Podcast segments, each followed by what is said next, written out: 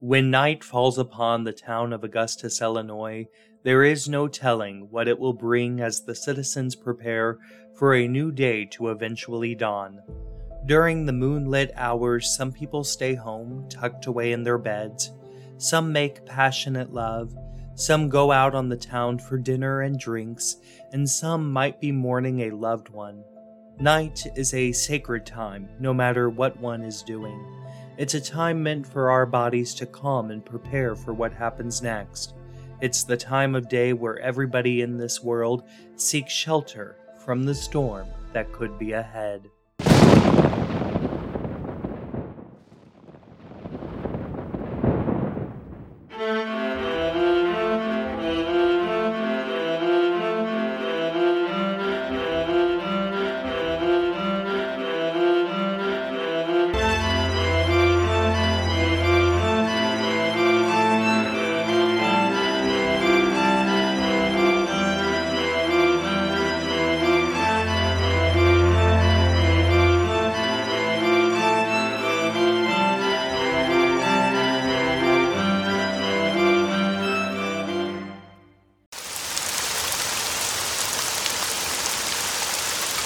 Donovan's apartment in the living room, Donovan walks up to the set of windows in the room. He looks out on the nightly rainfall as it falls harder and harder with each passing minute.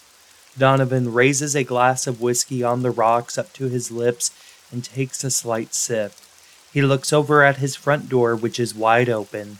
He then looks over at the wall clock, which now reads midnight.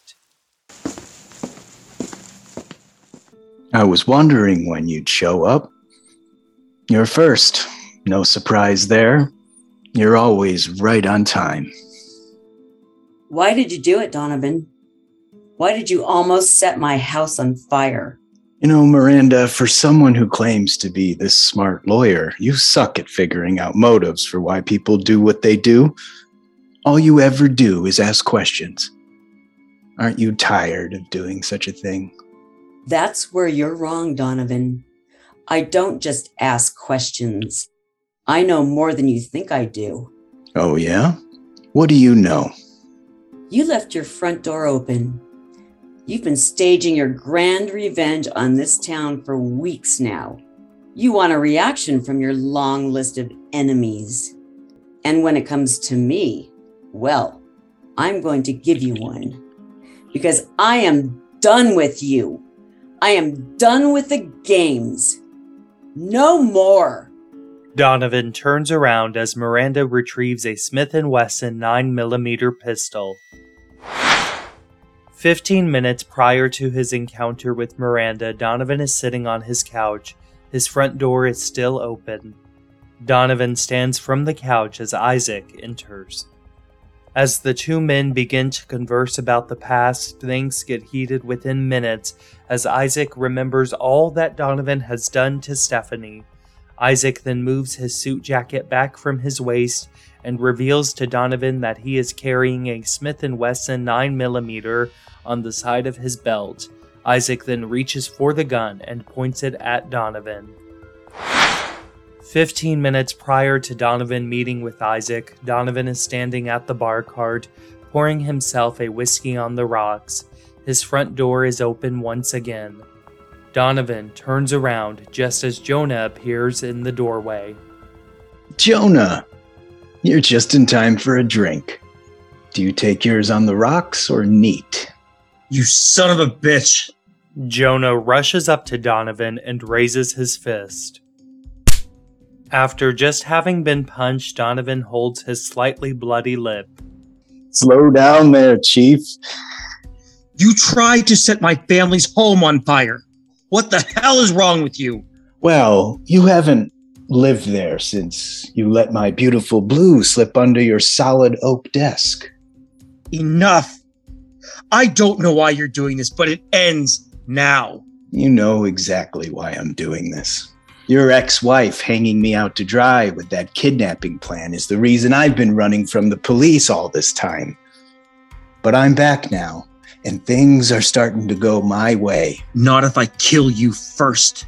Jonah quickly retrieves a Smith & Wesson 9mm pistol from his back pocket and puts the barrel right up to Donovan's forehead, pressing it tightly against his skin. He then releases the safety. It is now 12:30 a.m. The rain continues to fall outside, the clouds continue to shift, the thunder continues to clap, the lightning continues to strike. Donovan's front door is still wide open. He's still looking out of the set of windows at the storm as it progresses.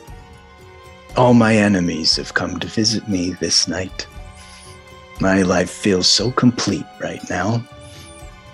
I'm the happiest I've ever been. Donovan turns around as someone enters his apartment once again. This time, the person is dressed in all black.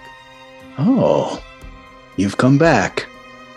It's so good to see you again. Donovan steps forward to this person, but the person quickly retrieves a Smith & Wesson 9mm pistol from their zip-up jacket. They release the safety and fire shot after shot.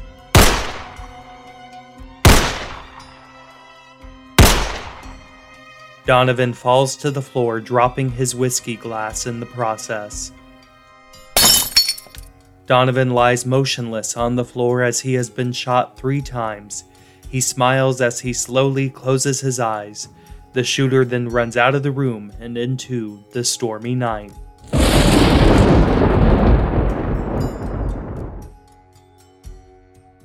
Moments later, at Stephanie's home in the living room, a breathless Stephanie enters the home. Felicia, who is sitting on the couch reading a novel, looks over at Stephanie. Stephanie? What are you still doing up? I, I thought you'd be asleep by now. I, I have to take you back to the village in the morning. You should be. Uh, I can sleep. You know how restless I get sometimes. Are you okay? what? Uh, yeah, yeah, uh, of course. Uh, uh, I'm fine. Okay. Uh, but come on, uh, we need to get you to bed right now. Stephanie goes to her mother. Five hours earlier, it is now 7:30 p.m. At the Tasty Bean Cafe in the main area, Ugh. okay, that's it, Graham. You can leave my establishment now. I've heard this type of apology from you a million times now. I never meant for things to get that ugly. Did you hear that, Graham? A clap of thunder. That shows me that even this storm thinks you're an evil, lying son of a bitch. You see, the only reason you visited me tonight is to get under my skin. You just can't leave well enough alone. It's not in you. You got off easy. I wanted you to get the electric chair. Look, I know that I'm not your favorite person. I know that I've done bad things in my life. Truthfully, I let that protest get out of hand. I will admit it. I hurt a lot of people, but I know that I hurt you the most. I'm really trying to do the right thing, Lenore. You wouldn't know the right thing if it slapped you in the face. Lenore walks off to the patio area and Graham follows her. Lenore then walks over to the door. Lenore, what are you doing? I'm kicking you out, and then I'm gonna lock this door. Lenore, don't open the doors. It's not safe. There's a wind advisory in our area. I don't care if you blow all the way to Florida. I don't want you near me any longer. Lenore, come on. Be real about this. If you open those doors, that wind could do some serious damage. We're safe in here. With you around, no one's safe. As soon as Lenore opens the door, the winds from the storm become too powerful. She realizes that she has made a mistake, but before she can do anything about it, leaves and sticks from outside start coming in along with the rain. Graham rushes up to her. What are you doing? I'm trying to help you close these doors, damn it! I don't need your help. Yes, you do! Now push! As Graham and Lenore keep pushing the doors in hopes of shutting them, Lenore pushes too hard and ends up slipping on the now wet floor. She falls to the ground and hits her head, which knocks her unconscious. Graham rushes to her side as the wind and rain continue to blow. Lenore! Lenore! Wake up, Lenore! Can you hear me? Damn it! Graham then stands and retrieves his cell phone from his back pocket. He then begins to dial 911. However, as he takes a step away from Lenore, he slips and falls on the ground before he can press the call button. Graham is then knocked unconscious from hitting his head on the floor, and slowly blood begins to pour out onto the floor from Graham's head injury. On the Harper estate at the guest house, Connor is sleeping on the couch as he clutches a stuffed dinosaur rather tightly. Colin is looking out the window watching the rain fall. Colin jumps back from hearing the knock at the door. All of his worst fears are bubbling to the surface. Who could be at the door, he wonders. He then slowly decides to work up the courage to go to the door. Oh, Mom. Oh my, I can't believe it's you. Come in. Thank you. Elaine rushes indoors. Can I get you a towel? No, no, I'm not that soaked. I, well, I drove over here from the main house. I I know Lucinda was up at the main house. Is she still there? No, but we do not have much time. I need to get you out of Augustus. Mom, that's crazy. You should have just gone to the party with Isaac tonight. You shouldn't be here. First of all, no one gets onto this property without me knowing, and I know for a fact that Lucinda is gone, and I sent Isaac off to the party. Mom, I'm scared. I know. But you are not going to lose your son to that manipulative bitch. I won't let it happen. Your father taught me a few tricks through the years, and it's time to implement them. I have the Harper jet ready to go for you and your son. I still want to find out how all of this happened.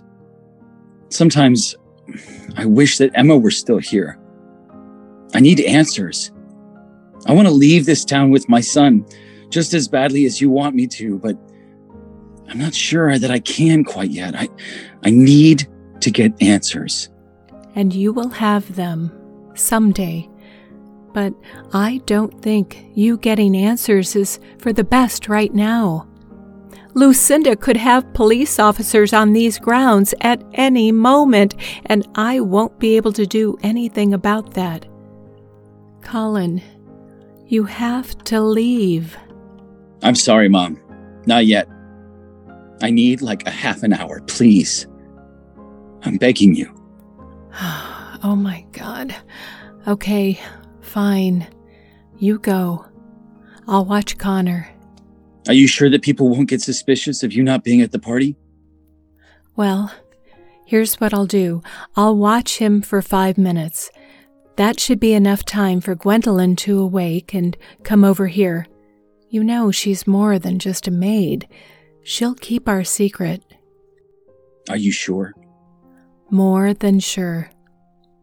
Oh, Colin, I love you, my boy. I love you too, Mom. So very much. Be careful out there in the storm. I will. I promise.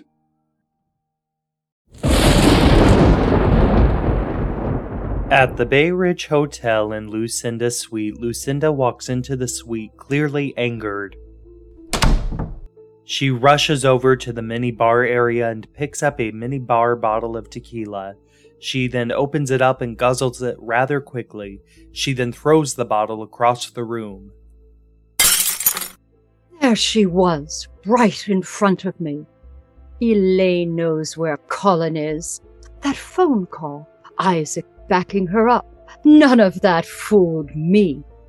I know that Harper matriarch slut knows exactly where her son is hiding.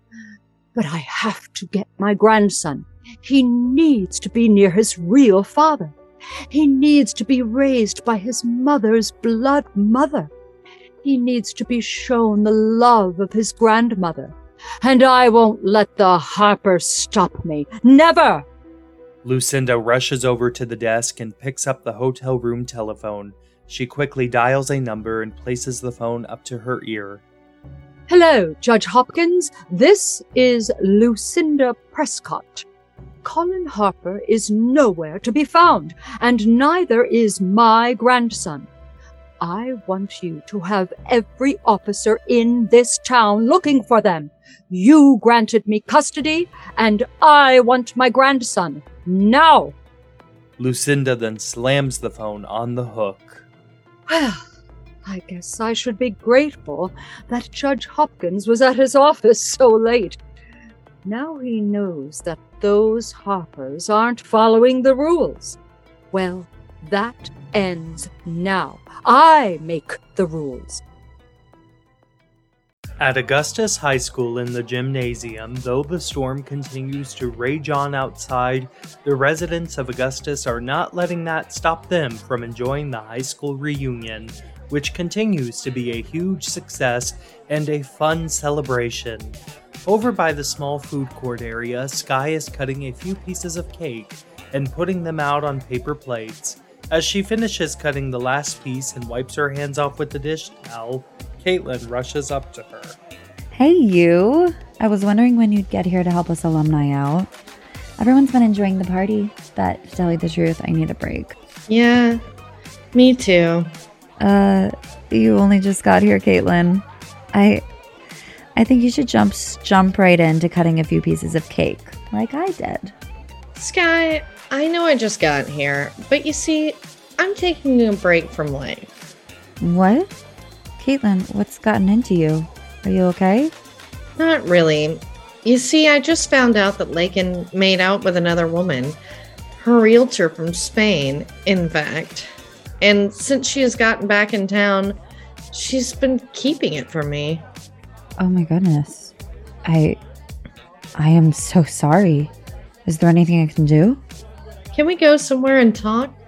Look, I've I've said it in the past, but Sky, you know my journey of who I am better than anyone. And right now, I just want to talk to somebody who knows me. Please. Please, let's go somewhere for some privacy. Sure thing. My mom isn't here yet, but Mila Stansfield can take over this whole food court setup. Come on, let's go. We'll talk about everything, and I know that it will all be okay. I promise. Meanwhile, across the room, Jonah and Miranda are sitting at a table. Both of them are drinking a glass of red wine. Lakin then suddenly rushes up to them. Oh, Lakin! Hello, darling. It's about time you got here. I hope the storm didn't slow you down. I heard they blocked off some roads downtown. Yeah, they have. Darling, is everything all right? You look as white as a ghost. And you're hardly dressed for a party, even if you are just an alumni volunteer. Well, I kind of had to drop out of my volunteer duties. I have more pressing matters to deal with. Have you guys seen Caitlin? Well, I know that she just got here not too long ago, much like yourself. Is everything okay between you two? No, it's not. I've messed everything up. But her family members are here. And all of our friends are here. I don't want to get into anything. Alex will be here soon. And I don't want you to all look at me as if I'm some strange person. You would never do that. Lakin dear, you have me worried. And you're my daughter. I love you. What's going on? I love you too, Mom. Just know that I made a huge mistake. One that I'm not sure I I can I can come back from. Look, I'm gonna go find Caitlin. But if you guys see her first, just let her know that I'm looking for her. Okay? Please? Of course we will. Lakin hurriedly walks off. Jonah, I'm worried. Me too, Miranda. Me too. Miranda reaches for Jonah's hand. He holds her hand as they look deeply at one another. This episode of Forever and a Day will continue. For over 400 episodes, the hit panel talk show podcast Soap Party 411 has brought you soap studded interviews and soap studded recaps. And since Forever and a Day's debut, it has been the official place to catch a recap of all the week's drama in Augustus.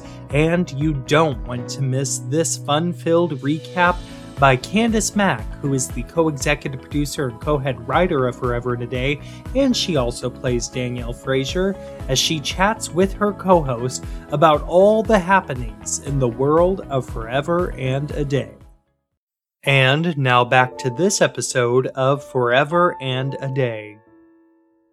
Back at Augustus High School in the gymnasium, Isaac is standing over by the open bar sipping on a martini. Elaine then rushes over to him. Isaac, has Lucinda been around to make a scene? Not at all. And thank God for that. How's Colin? Has he been able to get out of town yet with his son? No, not yet. Elaine. I know. And I thank you for keeping the secret that he was on the family property. But, well, Colin wants to say goodbye to a few people. So Gwendolyn is watching Connor right now. Okay, fine. I trust that you and Colin will get everything worked out. And we will not let Lucinda win. I can promise you that. At Nicholas's apartment in the living room, Nicholas enters the room having come from the kitchen. He goes to Leslie. About time you got back out here to face me and the truth of your actions. I hope that glass of water took care of your thirst, because I will be the one to take care of this situation. It's just me and you, Nicholas. No one else is here. That means we will be able to have lots of privacy. Privacy that will be used for you to tell me everything. No interruptions will be happening. Much like you, I don't care for interruptions during pivotal moments of my day. I would consider this to be one of those moments. I bet. By the way, I see you have your hands behind your back. You're not going to jail, Nicholas, so you can stop prepping for what feels like to have your hands behind your back. You see, if you tell me the full truth, you can leave this town. You can get off with a freebie for whatever your plan may have been. That is so sweet of you, Leslie Marshall. But I guess that's just who you are. You are the sweetest gal in the world. Too bad even people like you have to suffer. You see, I'm not practicing for what handcuffs feel like. no, no. No, I'm practicing a grand reveal. Just like my mother did the night she held everyone hostage at your hotel. What is that supposed to mean? Nicholas brings his hands forth and reveals that he is holding the knife. Leslie steps back. Nicholas, what the hell are you doing with that knife?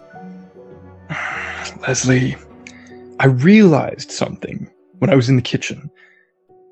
I need to do my mama proud. I need to show her that I can avenge her arrest and prison time. She meant to kill you that night at the hotel, but she never got the chance. You were supposed to be her way of showing your uncle that she meant business. Well, I guess, besides the killing of Avery Randolph. Anyway, here's how tonight's gonna end up I'm gonna slit your throat from ear to ear. And then I'm gonna find your uncle and plunge this knife so deep into his skin that he'll be able to taste the steel blade. And don't bother running away. I've already locked the doors that are controlled through my cell phone. Oh, and when you weren't looking, I was sure to take your phone out of your purse. You have nowhere to run. You have no way to call someone. It's just me and you. You, you don't want to do this, Nicholas. Stop acting crazy and put the knife down. Confess to everything and you can still leave. Don't do something stupid like your mother did. Don't be this psychopath of a human being. Don't let her do this to you. Shut up! Tramp! I am my own person. I am not crazy, and I am going to kill you. I am my mother's son. I am just as strong and powerful as her, and I will please her. Is that what this is about? Mommy's approval? Nicholas, she is a woman who has less of a brain than a box of rocks. You are a smart man. Don't you see what she's doing to you? She doesn't care about you. She just wants everyone in my family dead. That is how unhinged she is. You need to stop, babe. You're going a little too far with the name calling, the overanalyzing of the situation. You're going to die here tonight. Plain and simple. Nicholas jumps at Leslie. She then falls back on the couch. Her heart feels like it's beating out of her chest. Perfect. I've got you right where I want you. Don't come near me. or what? Thinking fast on her feet, Leslie rushes to the fireplace. Nicholas lunges at her but stabs a couch cushion instead. Leslie then picks up a fireplace poker. Nicholas, come on. This needs to stop. This is outrageous. You drop your weapon, I'll drop mine. You need to let me go. You could spend a lifetime in prison for this. At least I could be with my mom again. And at least revenge would have been sought on those who did wrong by her. Nicholas!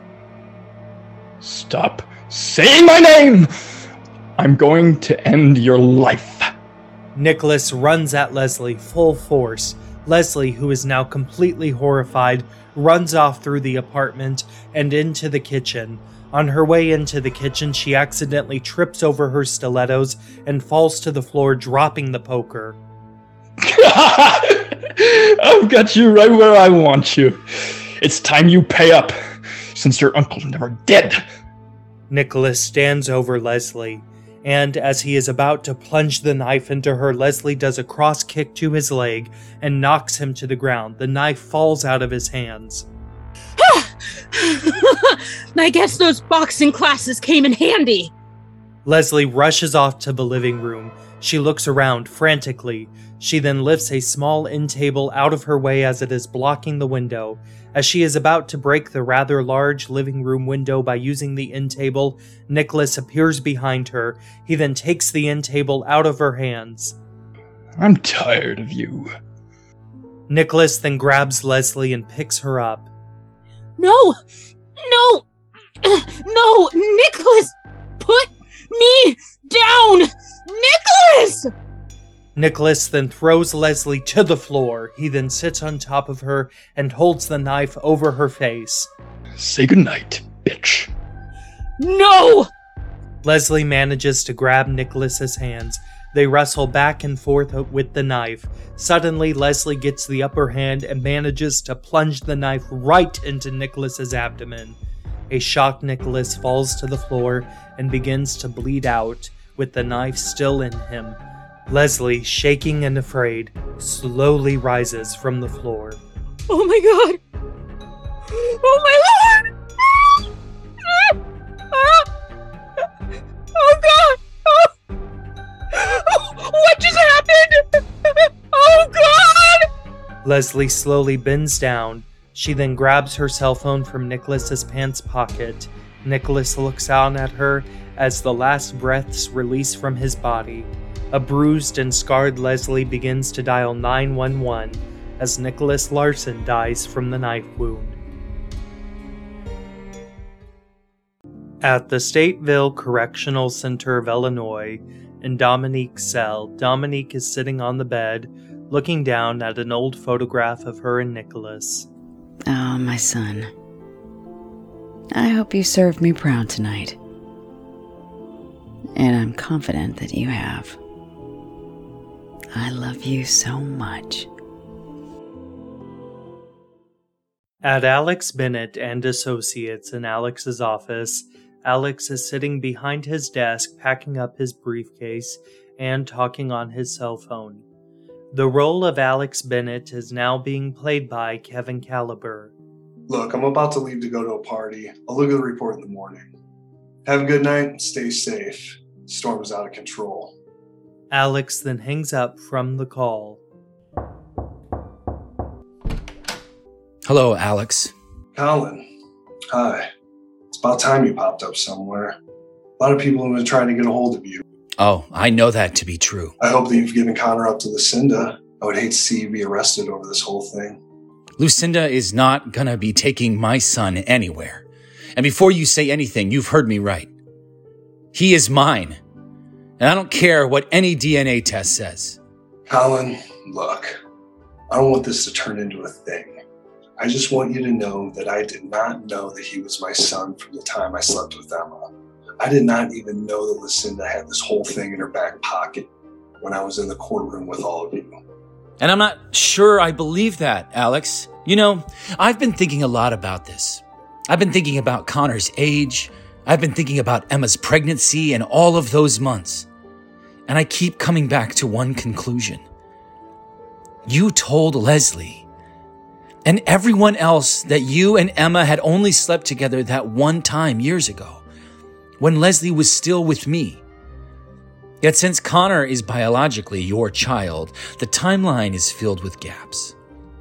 So, I need you to come clean to me about everything before I bash your face in with my fist. Seriously, Harper? Let's not do this tonight. I'll tell you everything you need to know. We don't need to go to war over this. My whole life since I met Emma has been one battle after another, and you have been the forefront of that. But now she's dead. The son that I have raised, the one that I named after my aunt's dead child, has now been revealed to be yours, and the mother in law that I came to love is conspiring against me at every turn. Alex, I'm done. I can't do this anymore. I can't live my life like this, so just end this battle for me. I don't have any more fight left in me.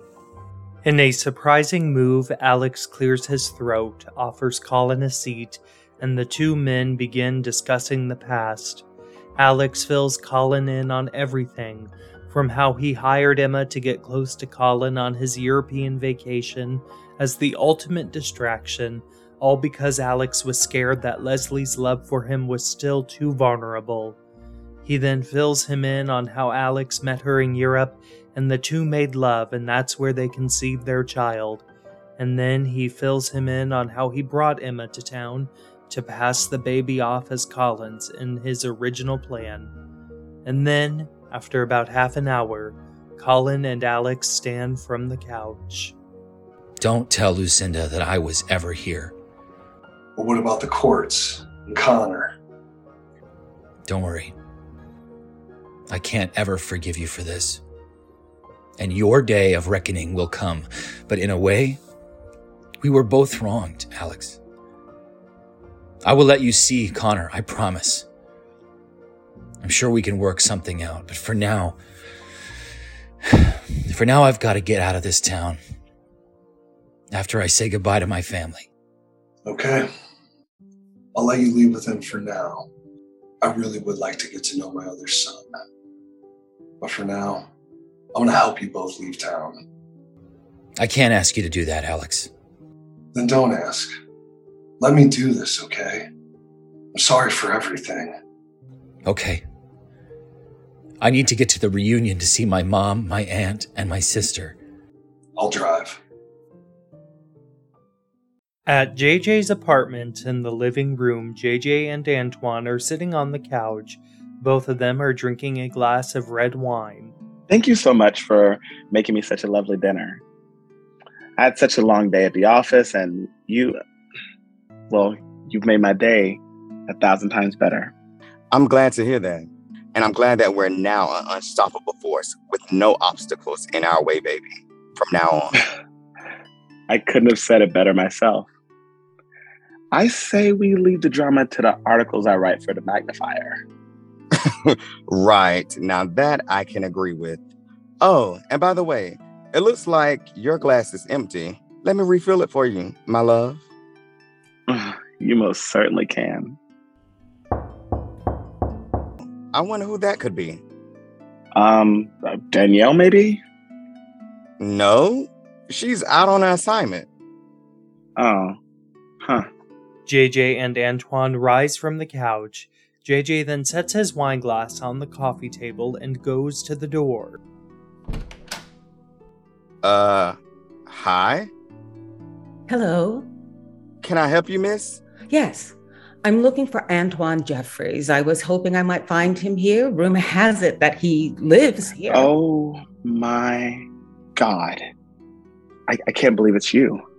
Antoine slowly walks over to the door. Antoine? What the hell are you doing here? Antoine, who is this? Allow me to introduce myself, dear. I'm Rhonda Jeffries, Antoine's mother. Back at Augustus High School in the gymnasium, Colin enters the gymnasium. Elaine then spots him right away and crosses over to his side of the room. She rushes up to him frantically. Colin, honey, you can't be seen here. What are you doing here? And you're running out of time. Mom, it's fine. I got this. Look, I just. I wanted to say one more goodbye to Aunt Melanie. You, and of course, Caitlin. Okay, but not here. Not in front of all these people. Well, good idea. Let's go find Caitlin. I agree. I think I know where she is. Come on, we've got to hurry. At the Augustus Police Department in the main area, Danielle is standing by Detective Reynolds' desk, texting on her cell phone. Detective Reynolds then enters the main area, having come from a separate office. He then walks over to Danielle. Miss Frazier. Good evening, Detective Reynolds. Thank you for meeting me so late. No problem. I just hope you make this quick. There's a tornado warning as of a few minutes ago. I want to make sure you get home okay. Aw, that's sweet. But I can't go home until I get what I need from you. Pardon? Well, Detective Reynolds, you see, I'm a reporter, and I love getting to the bottom of things. And as I investigate a story, I like to make sure that the people involved are protected. Right now, I'm investigating a story that I need to get a quick outcome with. You see, if I don't get to the bottom of this story, then it could endanger many lives, including a life that is very special to me. Oh? Do you need to report a crime, Miss Frazier? Is that why you're here? No, but I need information on a crime or many crimes, depending on how you look at it. You see, I'm planning to write a story on Donovan, and I know that you have been working closely on the case. Detective Reynolds, for the good of the people and for those that I love, I'm asking you to please give me an update on your investigation. Miss Frazier, while I sympathize with your involvement in this case, and while I think you'll do the story justice, I can't give you an update on an ongoing investigation. But no buts. I don't dance around on any subject. I don't let people go fishing when I've said no. I'm sorry. Oh, come on. No, my decision is final, but I don't want you to leave here empty handed. Please be sure to take one of our umbrellas with you. It's getting bad out there. Good night. Detective Reynolds then walks off. Damn it! Danielle takes a deep breath and composes herself. She then picks up her handbag from the desk, but before she goes, she realizes that under her handbag is a file on the Emma Jensen investigation. Danielle then looks around and sees that the main area is practically cleared. She then opens the file. Well, I don't want to leave here empty handed, as the detective mentioned. Danielle quickly looks through the open file on Emma's death. She sees that it is considered a homicide investigation. She sees pictures of the explosion, she sees eyewitness account statements, and then she comes across a note. A note that is in a bag with only part of the stationery attached, and the other part burnt up. Danielle smiles and begins to read over the note. However, her smile quickly turns to shock. It is a portion of the exact note that Melanie wrote to Colin that Emma read on, that fateful day. Colin Harper? Oh my god! Colin Harper. Well, he's not really a Harper after all. Thinking fast on her feet, Danielle looks around once more and then sets the note on the desk. In a hurry, she snaps a picture of the note. She then stacks the file back up and closes the file folder. Danielle then rushes off into the night. Back at Augustus High School in the hallway, Sky and Caitlin are standing by a row of lockers. You know, being in this hallway, being close to my high school locker, it just goes to show how simple life once was. It really does. I just miss it all being this carefree, you know? Me too. Caitlin, I'm so sorry that Lakin cheated on you in Spain. Thanks. And thanks for letting me vent about it to you. You can vent to me anytime. You know, this past year has been the hardest of my life. I was so ready to live my life out in the open. I was so ready to just be with Lakin in every sense of the word. But she jets off to Spain. Emma dies. Connor is then revealed to not be my brother's child. And to top it all off, I don't even know if I want to be a blogger anymore, considering that I am still losing money left and right. Damn it, Sky. Why has life become so hard for me? When do I get my happy ending? When do I get the happy ending I deserve? Right now. What? You can have that happy ending right this very second. What does that even mean? Caitlin, I'm sorry. I'm sorry for everything. I'm sorry for the lies. I'm sorry for the manipulations. I'm sorry for being so injudicious and going about showing my love for you. But that is exactly what I have for you. I have love in my heart for you. I know that I went about showing it in a terrible way that altered your life, but I don't think you can deny that I love you. And I can't deny it any longer. It's always been you, Caitlin.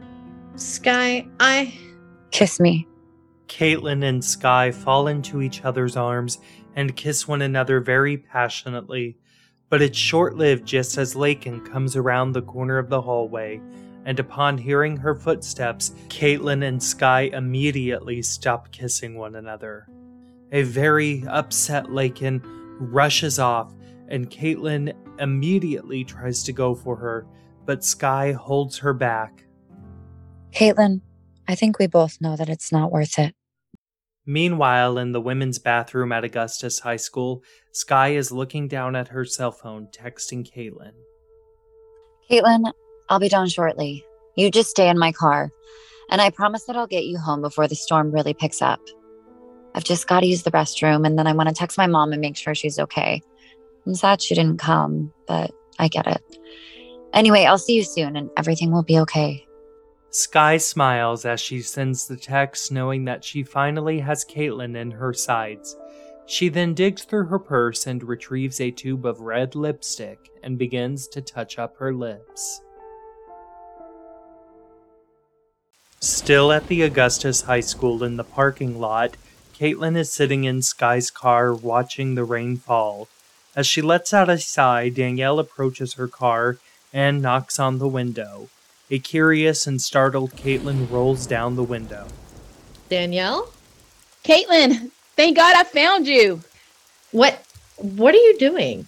The storm is really picking up. There's even a tornado warning. You need to get inside.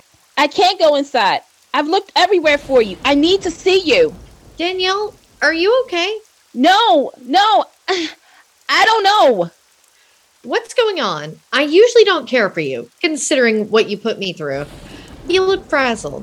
I am. Because of this. Danielle retrieves her cell phone from her raincoat pocket and passes it to Caitlin, showing her the photo of the letter that Emma read the day she died.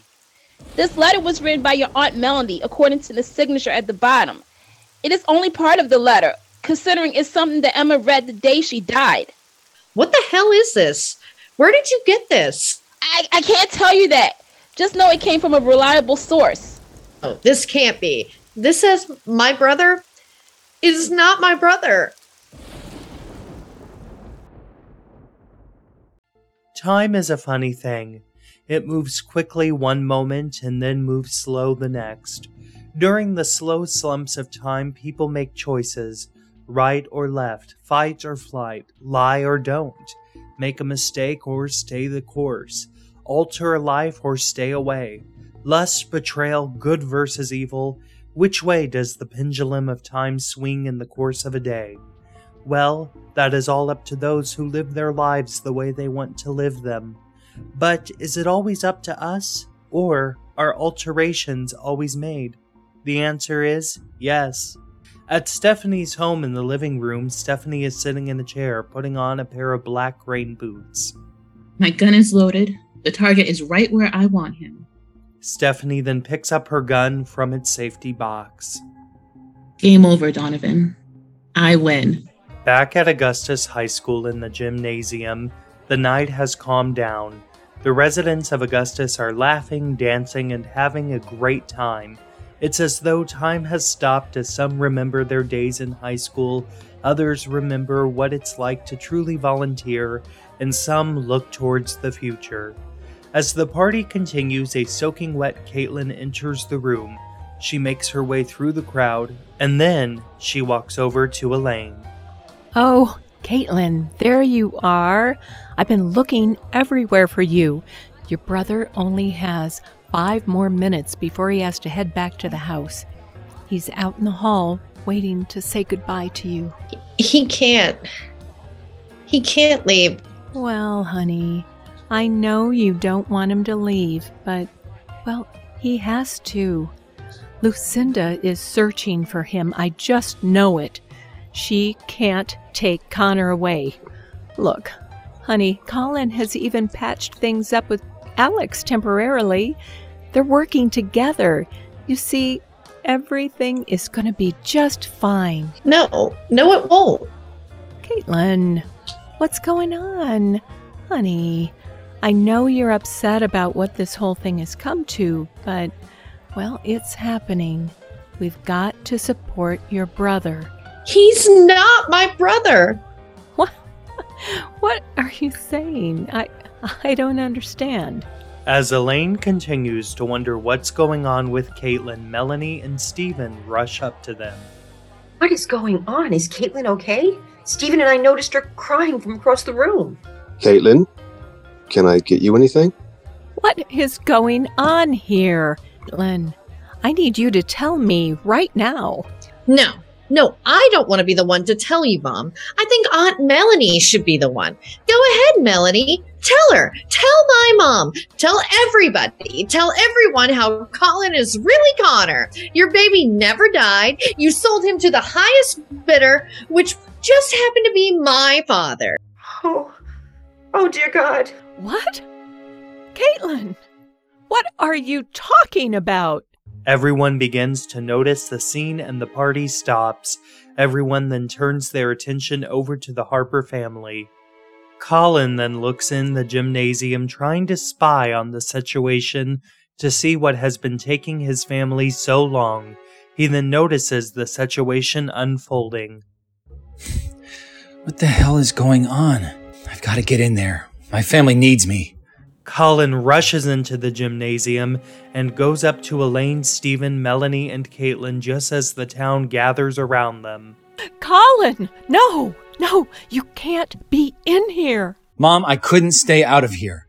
I saw what was going on through the windows of the gym. I. I'm so sorry. Why have all of you stopped the party? Is everything okay? Caitlin, sis, what's going on?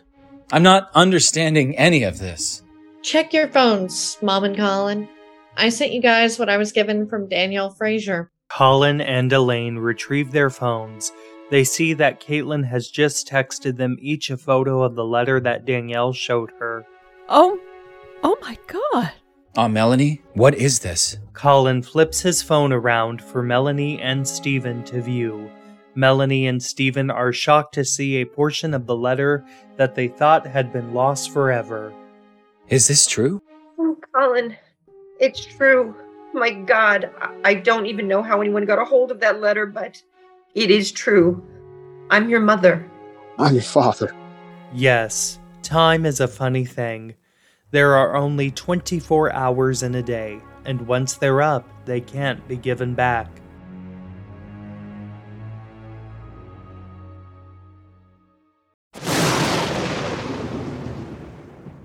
At Donovan's apartment in the living room, Donovan is on the floor, slowly bleeding out from having been shot. Oh, you did a good job. You gave me exactly what I wanted a reaction.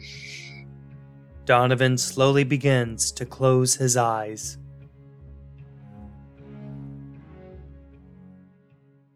At a hotel and resort in a hallway, Gunnar and Andrew are walking through a hallway. Andrew, can we just get to the point of why you got me out of prison already? I mean, first we spent some time in Guadalajara. Then, as soon as I get all cleaned up, you tell me that we have to go somewhere else. I, I'm tired. I want to go to sleep. I want to stop living in this nightmare. Gunnar, just calm down. After all, I have a surprise for you. Remember? Did you get me a cheese and fruit basket or something? no, not at all. Oh, oh, here's the room. Gunnar and Andrew have arrived at room 502. Andrew then lets out a deep breath. Oh, good. I was worried you would have left this hotel by now. After all, I know how much you love to travel. Is this some kind of sick joke? Look, y- you'll have to forgive your husband here. He's just a little jet lagged. Emma? You're alive? Of course I am. God, did you hit your head or something? Come on, baby. I've got a ton of new clothes to model for you. And if Andrew ever leaves us alone on our honeymoon, then I can also break out the sexy stuff. The passing of time. It happens every day. It happens every second. It is something that people rarely think about in their day to day movement. But once in a while, it takes just one night for time to flash before our eyes. On a long stretch of road, Lucinda is in her car. She's very focused on the road with two hands gripping the wheel. I'm coming for you, Colin Harper. I'm going to get you and have you arrested. I know you're at this damn high school reunion. After all, it's the one place I haven't looked.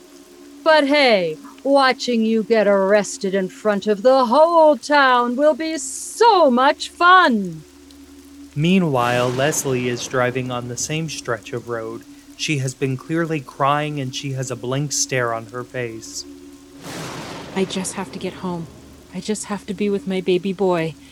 And I have to wash this blood off of me. Meanwhile, Melanie is driving in Stephen's car.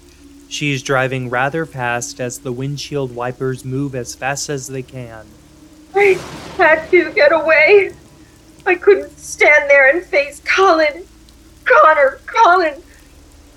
I gave my baby away. I gave him away. I sold him. What kind of mother does that? God, I am the worst person in the world. Damn you, Gunnar Harper. Damn you. Melanie begins to hit the steering wheel repeatedly as she continues to cry. Suddenly, because of the poor road conditions, Melanie begins to swerve, and she can't control the car anymore. Before she can stop it, Melanie is suddenly in the other lane. Leslie then sees headlights heading straight for her. Lucinda, who is driving behind Leslie, slams on her brakes. Melanie then hits Leslie head on. Lucinda hits Leslie's car from behind. Hours later, Lucinda is in her driver's seat. She has been knocked unconscious. Her head is resting on her airbag. She has a rather large cut on her forehead. Meanwhile, the car that Melanie was in has been revealed to have ultimately flipped over with an unconscious Melanie inside, and Leslie has gone through her windshield and has ended up on the street completely unconscious. All three women have no sign of life left in them as help finally begins to arrive on the scene of this horrific triple car accident.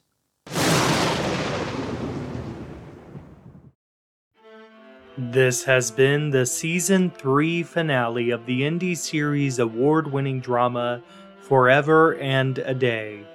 Created by KCS Hutchison, co executive producer Candice Mack, co executive producer KCS Hutchison. Written by KCS Hutchison, Candice Mack, and Emmy Morgan. Creative consultant Tom Racina. Music and sound effects provided by Thessalian Studios and Soundstripe. Theme song provided by Soundstripe. This episode starred Michael Carr as Donovan Aldridge, Renee Saran as Miranda Williams, Tony D. Head as Isaac Marshall, Matthew Preston as Jonah Bennett, Christina Sullivan as Stephanie Markham, Janelle Allen as Felicia Richardson, Terry Lemer as Lenore Parkhurst, Ron Schnitker as Graham Williams, Quinn Van Antwerp as Colin Harper, Elizabeth Von Isser as Elaine Harper, Claire Stopmuller as Lucinda Prescott, Lucretia Lyon as Caitlin Harper, Mackenzie Bell as Sky Parkhurst, Anna Burmeister as Lakin Bennett, Brett Lawrence as Gunnar Harper, Frank Decopoulos as Andrew Rutledge, Kalia Davis as Leslie Marshall, Michael Norberg as Nicholas Larson, Lauren B. Martin as Dominique Bradford, Darrell Anthony as Antoine Jeffries, Sherard Jackson as Jesse J.J. Frazier, Amelia Marshall as Rhonda Jeffries, Bruce Van Griffin as Detective Reynolds, Candace Mack as Danielle Frazier, Beth Ellers as Melanie Walters, with Aaron Clark as Stephen Langenfeld, and Kevin Caliber as Alex Bennett.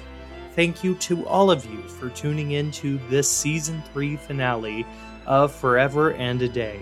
We love you for listening.